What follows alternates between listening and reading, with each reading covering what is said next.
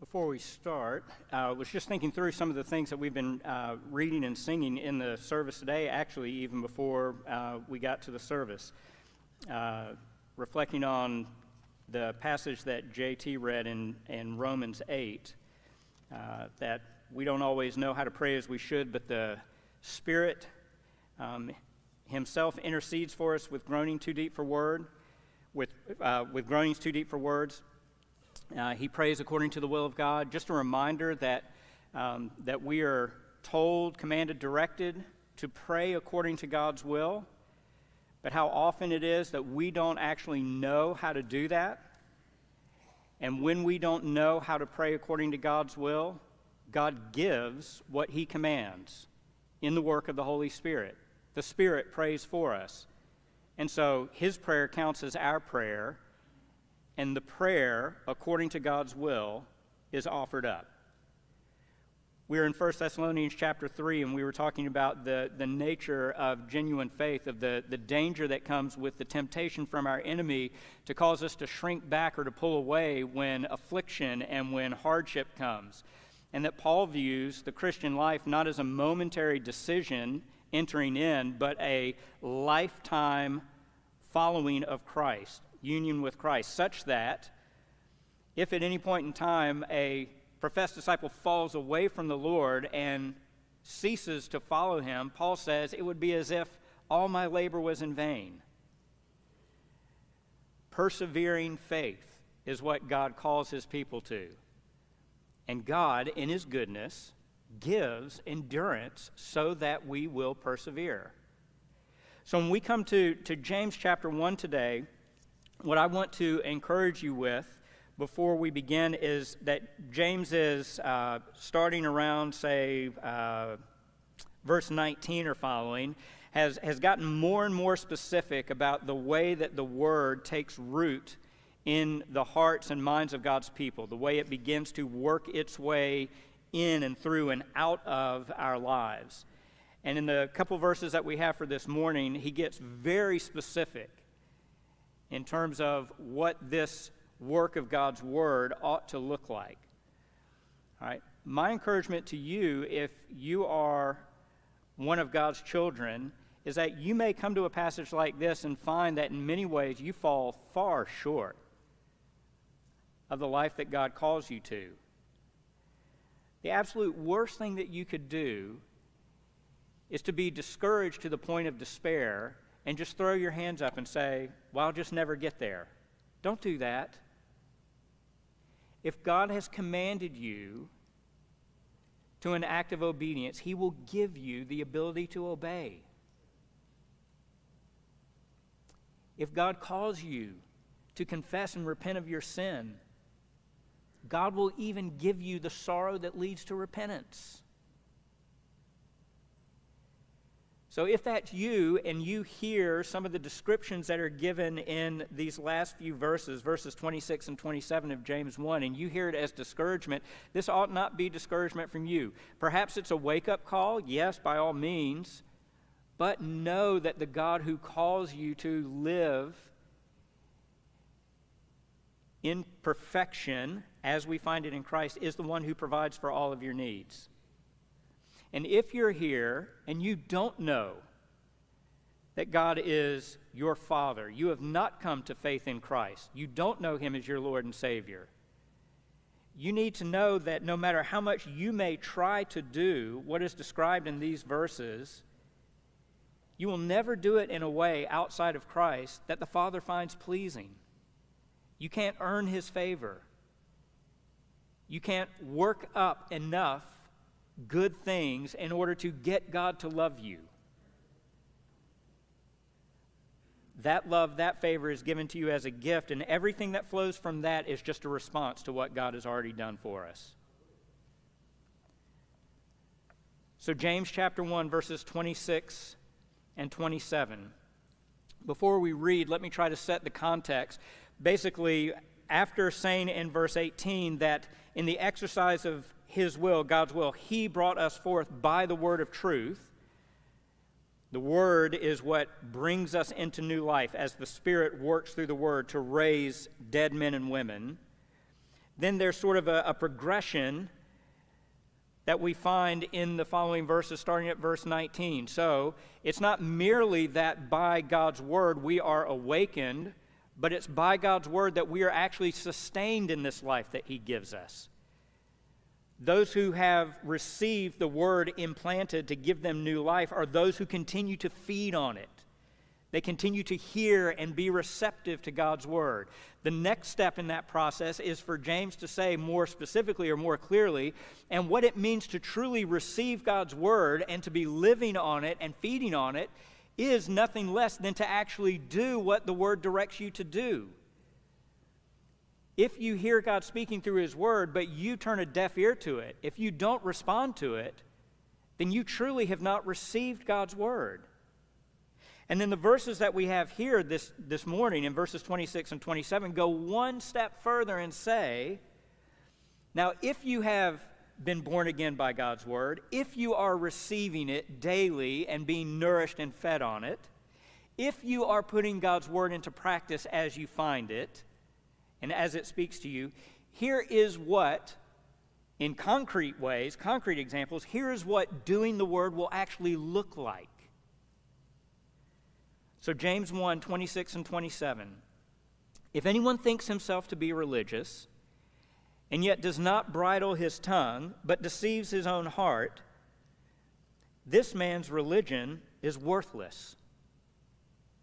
Pure and undefiled religion in the sight of our God and Father is this to visit orphans and widows in their distress, and to keep oneself unstained by the world. This is God's word to us this morning. Let's pray. Father, because you have commanded your people to hear and to do your word, we ask now that you would give what you command, that you would give us receptive hearts, that you, through your Holy Spirit, would make us humble and eager and filled with joy at the thought that we can live for you in a way in which we honor you and find satisfaction and contentment in you. Make us more like Christ, the perfect Son, who perfectly obeyed with joy. We ask this for his sake. Amen. So, are you religious? You ever been asked that question? Are you one of those religious people?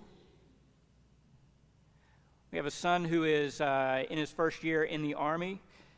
Typically, it seems like when uh, someone asks something like where he is sort of on the spiritual spectrum, if you were to say that he's a Christian, or it sometimes happens like this, so we're told, when they hear that his father is a pastor, oh, are you religious? How would you answer that question?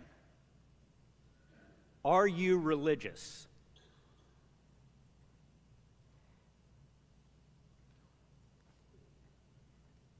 James, in verses 26 and 27, seems to be telling us that we ought to answer that question in the affirmative. If someone asks you, Are you religious? you should say, Yes, I am. Now, of course, words mean things, and so it's helpful sometimes to define terms.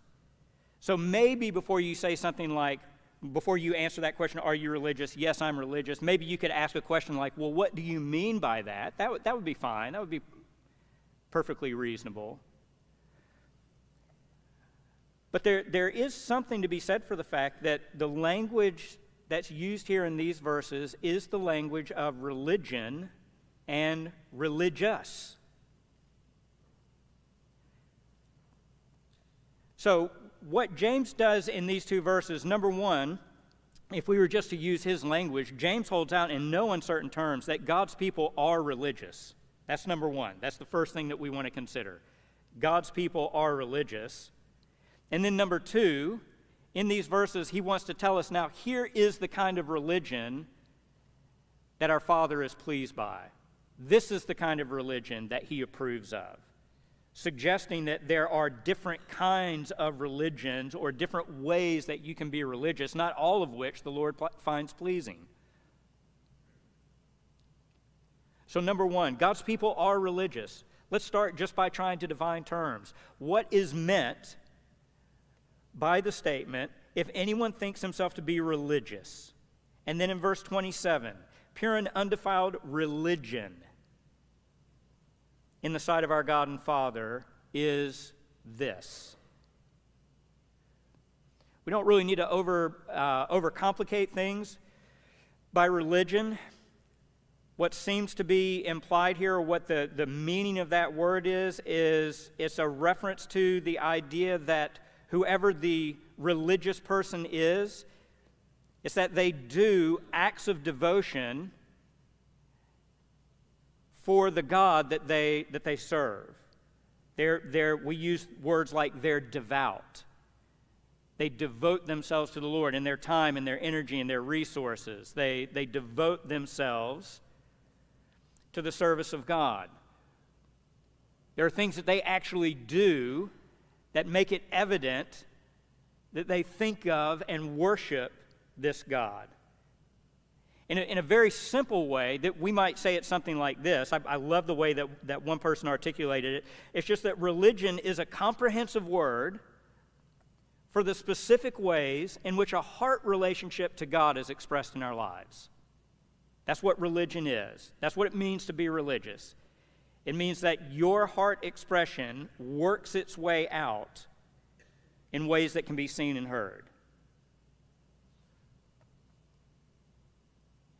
Now, all that being said, in that sense, then, God's people are religious, and we ought not to be embarrassed to say that we are a religious people. If by that we mean we are religious in the sense that we don't just believe in God, but that we serve Him, that we devote our time and our energy and our efforts to Him, that our uh, our belief, our trust in Him actually changes the way that we live, then yes, by all means, we are religious. But there are a couple ways that this sort of terminology is used that we, we kind of shy away from that probably is good to mention so that we clarify a little bit further what we do and what we don't mean, or for the sake of being able to listen and maybe discern and detect ways that this kind of lingo is used in unhelpful ways so that we can know when there's an opportunity for us to bear witness to what genuine saving faith is, is like. So, for example, you may have heard someone say, either someone you know personally or you've heard it in media or in print or some such thing, that I'm spiritual but I'm not religious. You ever heard that? Yes? I'm spiritual but I'm not religious. More often than not, just, and, and maybe your experience is different than mine. I don't know that I've ever heard a genuine Christian use that kind of language. Usually, that kind of lingo, I'm spiritual but I'm not religious, is used by people who want to say, Yes, I believe that there's a God who exists. I'm not willing to deny that. I think that there's a higher power out there somewhere, but I'm not religious, so while I may admit that there is a higher power out there, I'm going to live under my own power. It's basically a soft way to say, I don't have anything to do with God, even though He exists.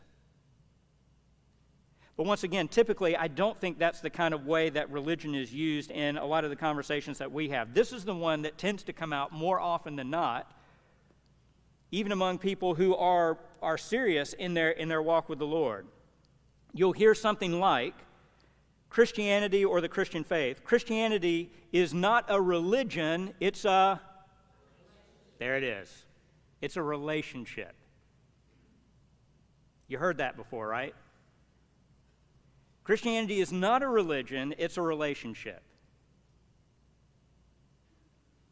Now, if by that you mean that Christianity is not about what you can do to earn your good standing before God.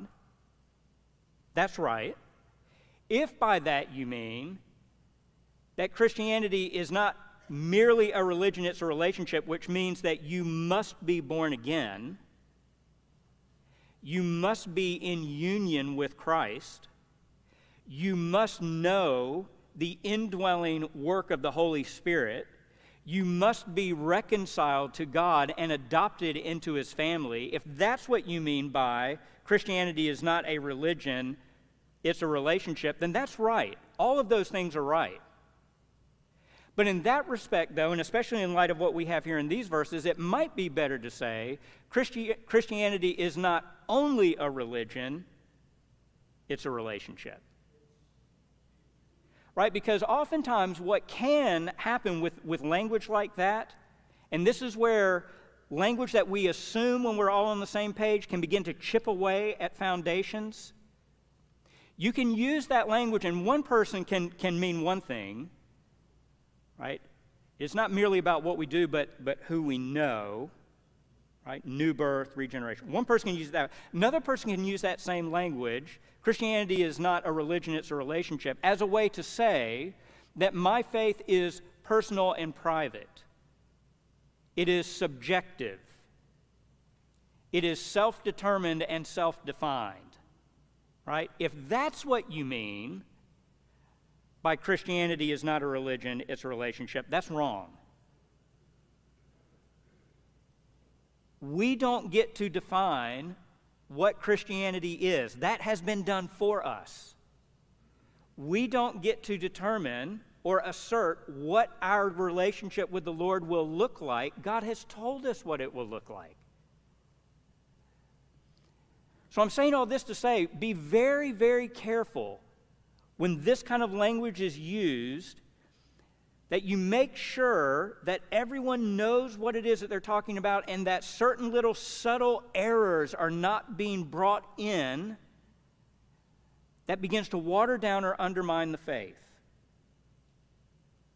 For example, if someone came to me and said, Merritt, are you a husband? And I said, Yes, I am. Are you a devoted husband? Right? Are you devout? And I said, Well, yes, I am. And so the question then becomes, Well, what do you do for your wife? What do I do for my wife? My wife doesn't need me to do anything for her. She's very self assured, very accomplished. What, what, do you mean, do for her? I don't, I don't need to do anything for her. Well, okay, Merritt, well, well, what do you do with your wife?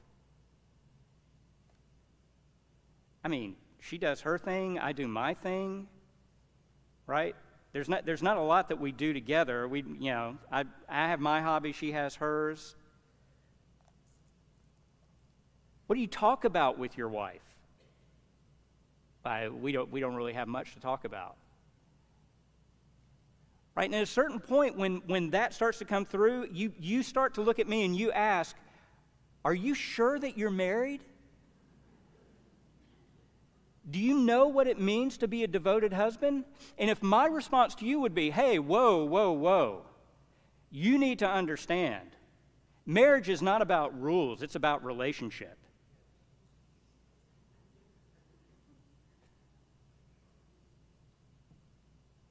Do you hear how that just falls flat? Almost instinctively, we recognize the error in that when it comes to our interpersonal relationships. But it's when we want to find an easy way out from the call and the commands of Christ that we all of a sudden begin to put up subjective defenses and nebulous, ambiguous ways to describe and define the Christian life, and James just will not have it. The Lord, speaking through James, will not have that.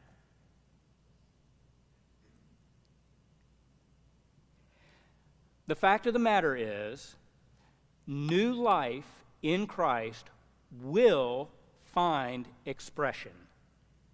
It will take a shape and a form. That's what this passage and the verses preceding are driving at.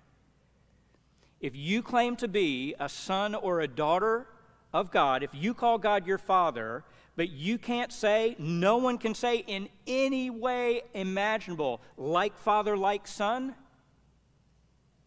big questions need to be asked. if you say that you have been grafted into Christ, that you have Christ's life by His Spirit working in you and through you, and yet nothing that you say or do or think or feel in any way resembles Christ likeness, that is a major warning sign. Anyone who has been born of God by the power of His Word will find the Word of God to be nourishing.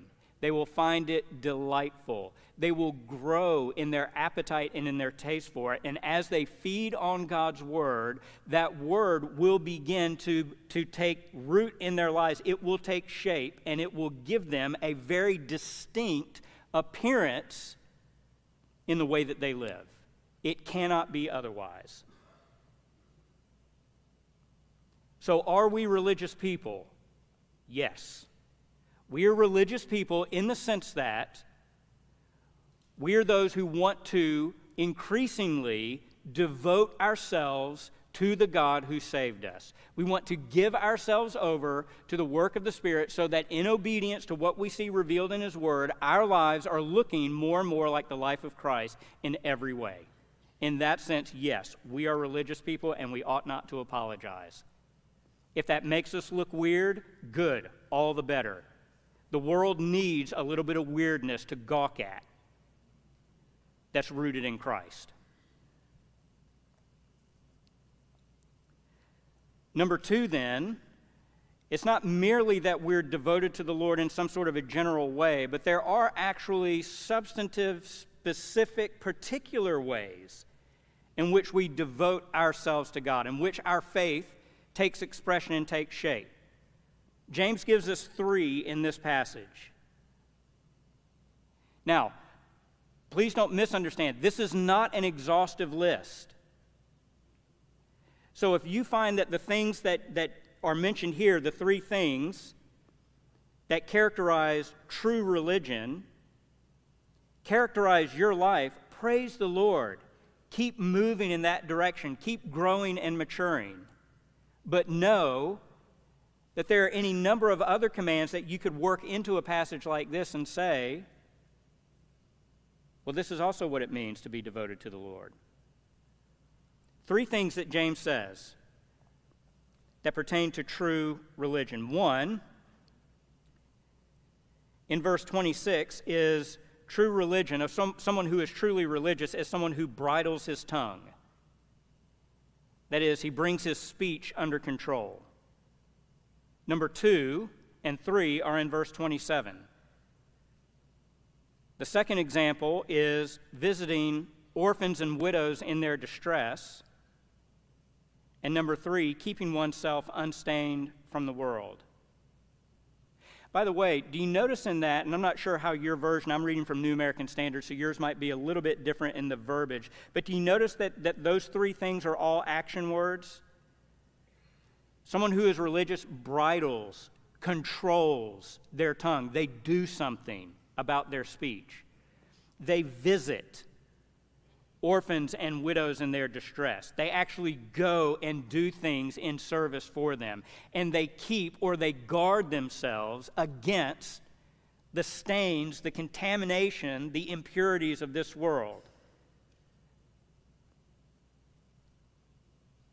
Devoted to the Lord will take on action, it will take on shape and form.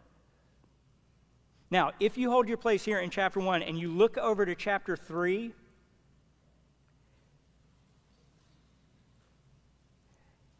in chapter 3, for 12 verses, we're going to get a, a discourse on the importance of controlling the tongue. So I'm not going to spend a lot of time on bridling the tongue right now. We'll save that for when we get to chapter 3. But let me just simply say this, though. It's always interesting to ask why would these things be the things that James highlights? It could be that these are particular areas of weakness for the people that James is writing to. And so he's addressing the issues that they most need to hear. That's, that's possible. Or it could just be that he picks these things in a somewhat random way you know, he, he could have cho- chosen three other things and put them in, but that these three things are important because of what they signify or what they represent. When it comes to the tongue, it ought to be said, or we ought to be reminded of what Jesus himself says that out of the overflow of the heart, the mouth speaks.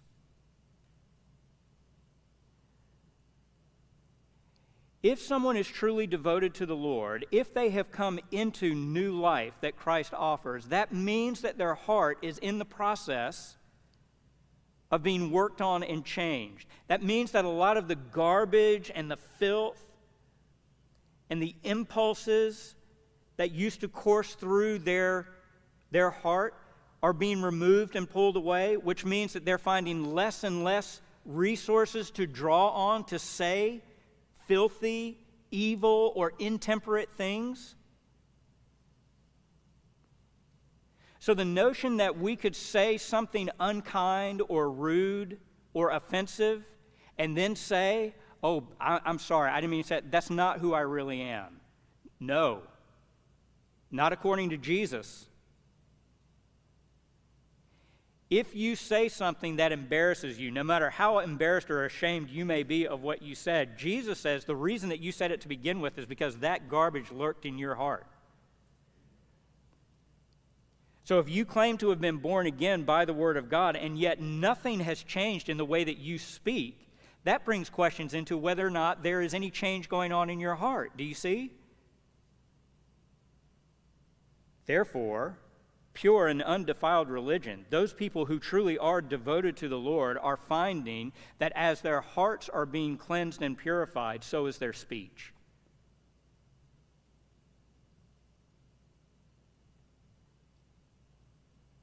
We ought to expect, as God's people, a certain kind of language or find certain ways of speaking or joking or talking to one another as being beyond the pale. But the second and the third one are the ones that we want to spend most of our time on this morning.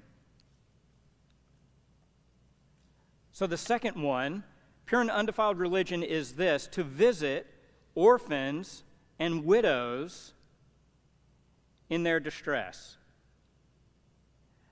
I don't know, I don't think that we have any genuine orphans in our congregation. We do have widows. As a matter of fact, please don't make me regret this. If you're a widow, would you mind just standing where you are right now? Okay, and if you're not a widow, you need to look around right now and see the widows that are in this congregation. Some up in the balcony as well, and others who are not able to gather with us for various reasons. Thank you. You can sit down. All right, the reason that I do that is because as, as, you, as we're hearing what the Lord says about orphans and widows, it's good for us to have faces to go with this. This is not abstract thinking or Christianity. This is specific. This means something to people that we call sisters in Christ. Why, why orphans and widows? Why, did, why does he single widows and orphans out as the ones who ought to receive attention and care? Well, number one is because care of orphans and widows reflects the heart and the mind of God. That's what's on that's who is on God's heart and God's mind. You don't need to turn here. Let me just walk you through some passages. You just sit and listen and let this fall on you. Psalm 68 5. A father of the fatherless and a judge for the widows is God in his holy habitation. In Exodus 22, see if this does not put the fear of the Lord in you. Exodus 22 22 through 24. The Lord says, you shall not afflict any widow or orphan. If you afflict him at all, and if he does cry out to me, I will surely hear his cry, and my anger will be kindled. And I will kill you with the sword, and your wives will become widows, and your children fatherless. You think the Lord isn't serious about the way that his people treat widows and orphans? Stated positively later in Deuteronomy, he says this in Deuteronomy 14, 28, and 29. At the end of every third year, you shall bring out all the tithe of your produce in that year and shall deposit it in your town. The Levite, because he has no portion or inheritance among you, and the alien, the orphan, and the widow who are in your town shall come and eat and be satisfied, in order that the Lord your God may bless you in all the work of your hand which you do. You want to be blessed in your work, in your farming, in your herding? When you have an opportunity to use the fruit of your labor to minister to an orphan or to a widow, you ought to be doing that, supporting them. Those people are near to God's heart, and the Lord smiles on that and blesses in return. In John 19, when Jesus is hanging on the cross, what is one of the last things that he does? he sees to it that his widowed mother is going to be cared for. While he is bearing the sin of God's people, he is looking after his widowed mother.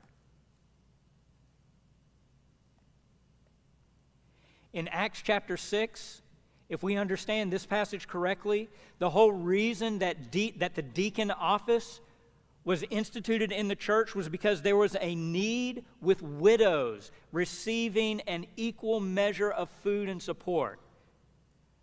Under God's guidance, the church created an office of authority to be able to look after and to minister to widows. In 1 Timothy 5, Paul talks about the way that the church ought to distinguish between younger widows and older widows so that they can be cared for appropriately. All of this is to say, it is not surprising then that James would bring up the care of orphans and widows because over and over again in Scripture, God shows special attention and care to the people who are valuable and weak in the body.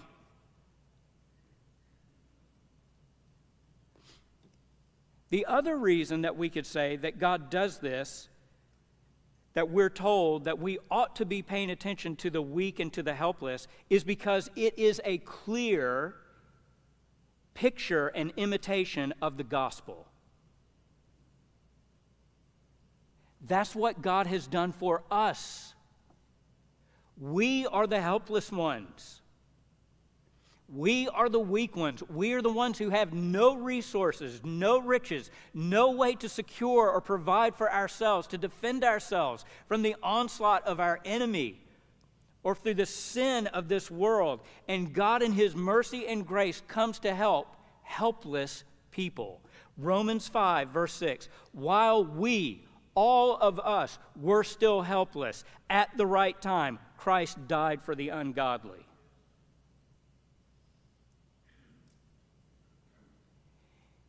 if you can't find it in your heart, or if you can't find motivation to extend some measure of grace and sensitivity, even more than sensitivity by the way that you speak and the way that you pray, service to people who have nothing to give you in return, let me challenge you by saying, I don't know if you understand Christianity the way that you should.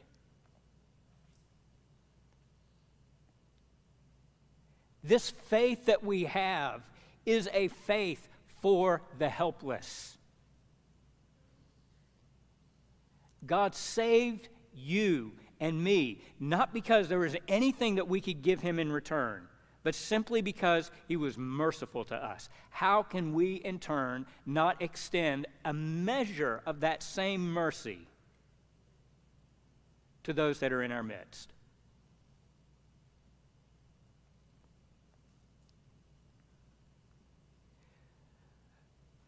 Please don't misunderstand what I'm saying.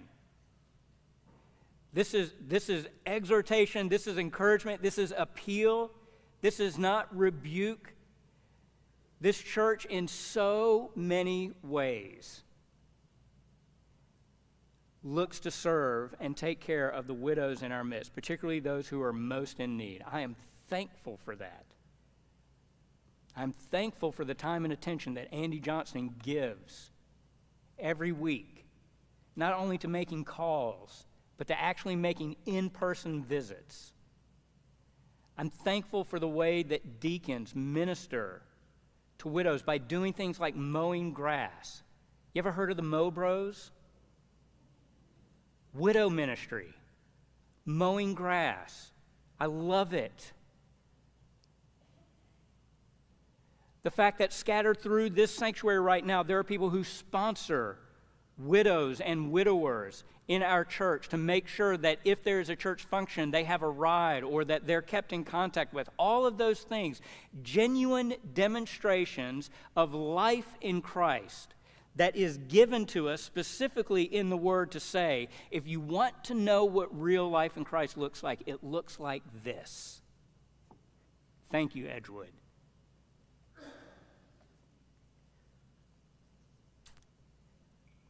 The third thing that is mentioned here is after bridling the tongue, after visiting orphans and widows in their distress, and by the way, I think that implies not just merely dropping in on them, but visiting them in their distress to see how you can help them.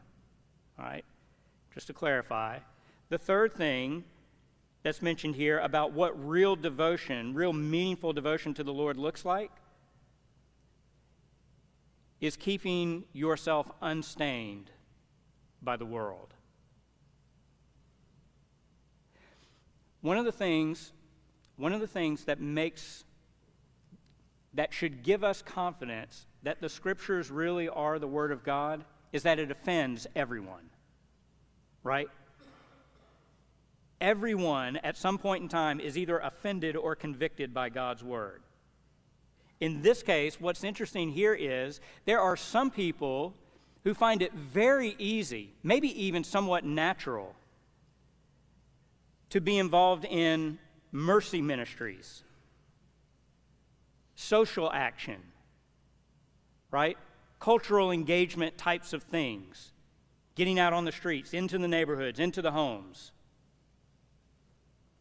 But that's as far as their devotion to the Lord goes. They get back to the house, and in the privacy of their own home, once they're done with the mercy ministry out there, when they get back into the privacy of their own room or their own home, there's nothing that makes them any different from the rest of the world living outside. They watch and they listen to the same things. They set their minds on the same things. They aspire for the same things. They desire all that the world is telling them to desire. Those people, in other words, who are devoted to the Lord, yes, are people who do work out their salvation by caring and serving others, but they are also people who, in their devotion to the Lord, devote themselves to holiness.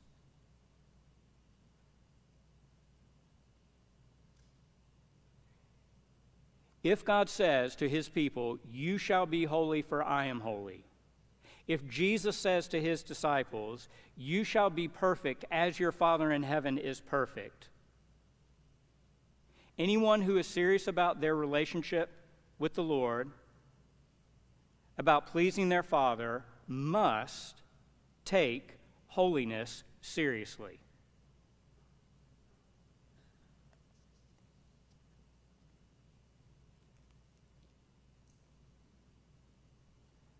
So it is good that we're here this morning, right? Even this is one of the public acts of devotion when God calls his people to gather regularly and we do gather on a consistent basis. That, that's an act of devotion. That's good. That's right. We, we ought to be here. When God calls us to serve one another, particularly those who are weak and needy, and we do those things, whether it's by making a meal or giving to help financially or writing a card, all of those things are good and right. But is that where your devotion ends? When you walk out of this room and you get into the car and the door closes, what will you be then?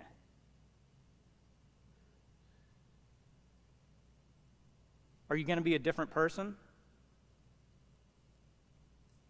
Better yet, when the car takes you to wherever it is that you're going to go, will you be a different person than what you are right now when you get to the restaurant or when you get to the ball field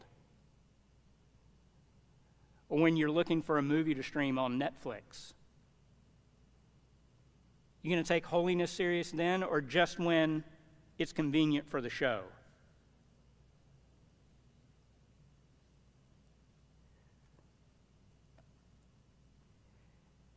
as Jesus is praying for his disciples in John 17,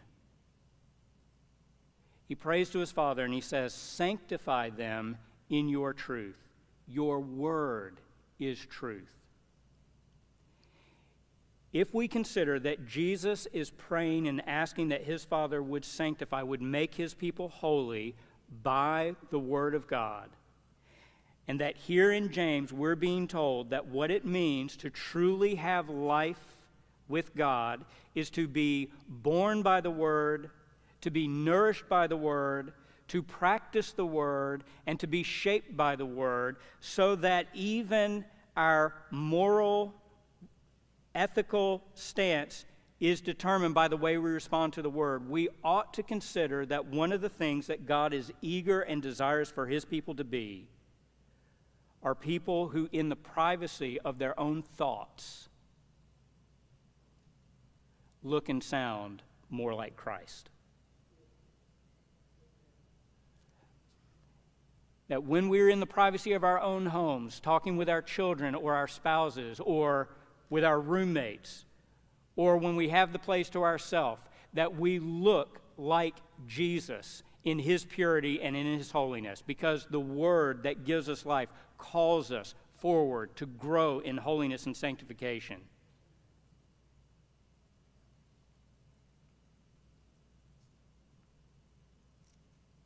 So, are we religious people? Are we religious people? Yes. We are religious people because we are people who want to be devoted to the Lord in the way that we control our tongues, in the way that we serve one another, and in the way that we devote even our minds and our hearts to purity and to holiness. Let's pray.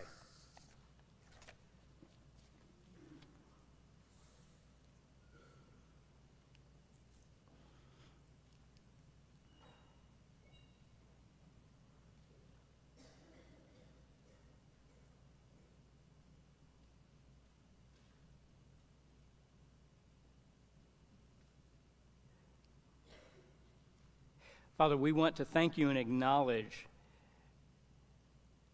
that our righteousness is not anything that we create or not anything that we do, but our righteousness is what has been given to us through the obedience and the perfection, the purity of Jesus Christ. You have declared us right before you, not because of what we have done, but because of what Christ has done for us. But we also thank you that for everyone that you declare to be right, in their standing in relationship with you, that you also set about making them right in the way that they live. You sanctify us and purify us. You make our speech more pure, and our thoughts and our desires you cleanse and you set right. So, Father, would you give us the wisdom that we need to be able to strike a good and a healthy balance, to know and to find our security in the righteousness of Christ? And then, as an expression of the new life that we have found through Him by your Spirit, that we would desire nothing more than for our lives to become more and more conformed and shaped by that very righteousness, so that we live out your word as we see it lived in the living word, your Son, Jesus Christ. Father, command what you will and give what you command for your glory and our joy. Amen.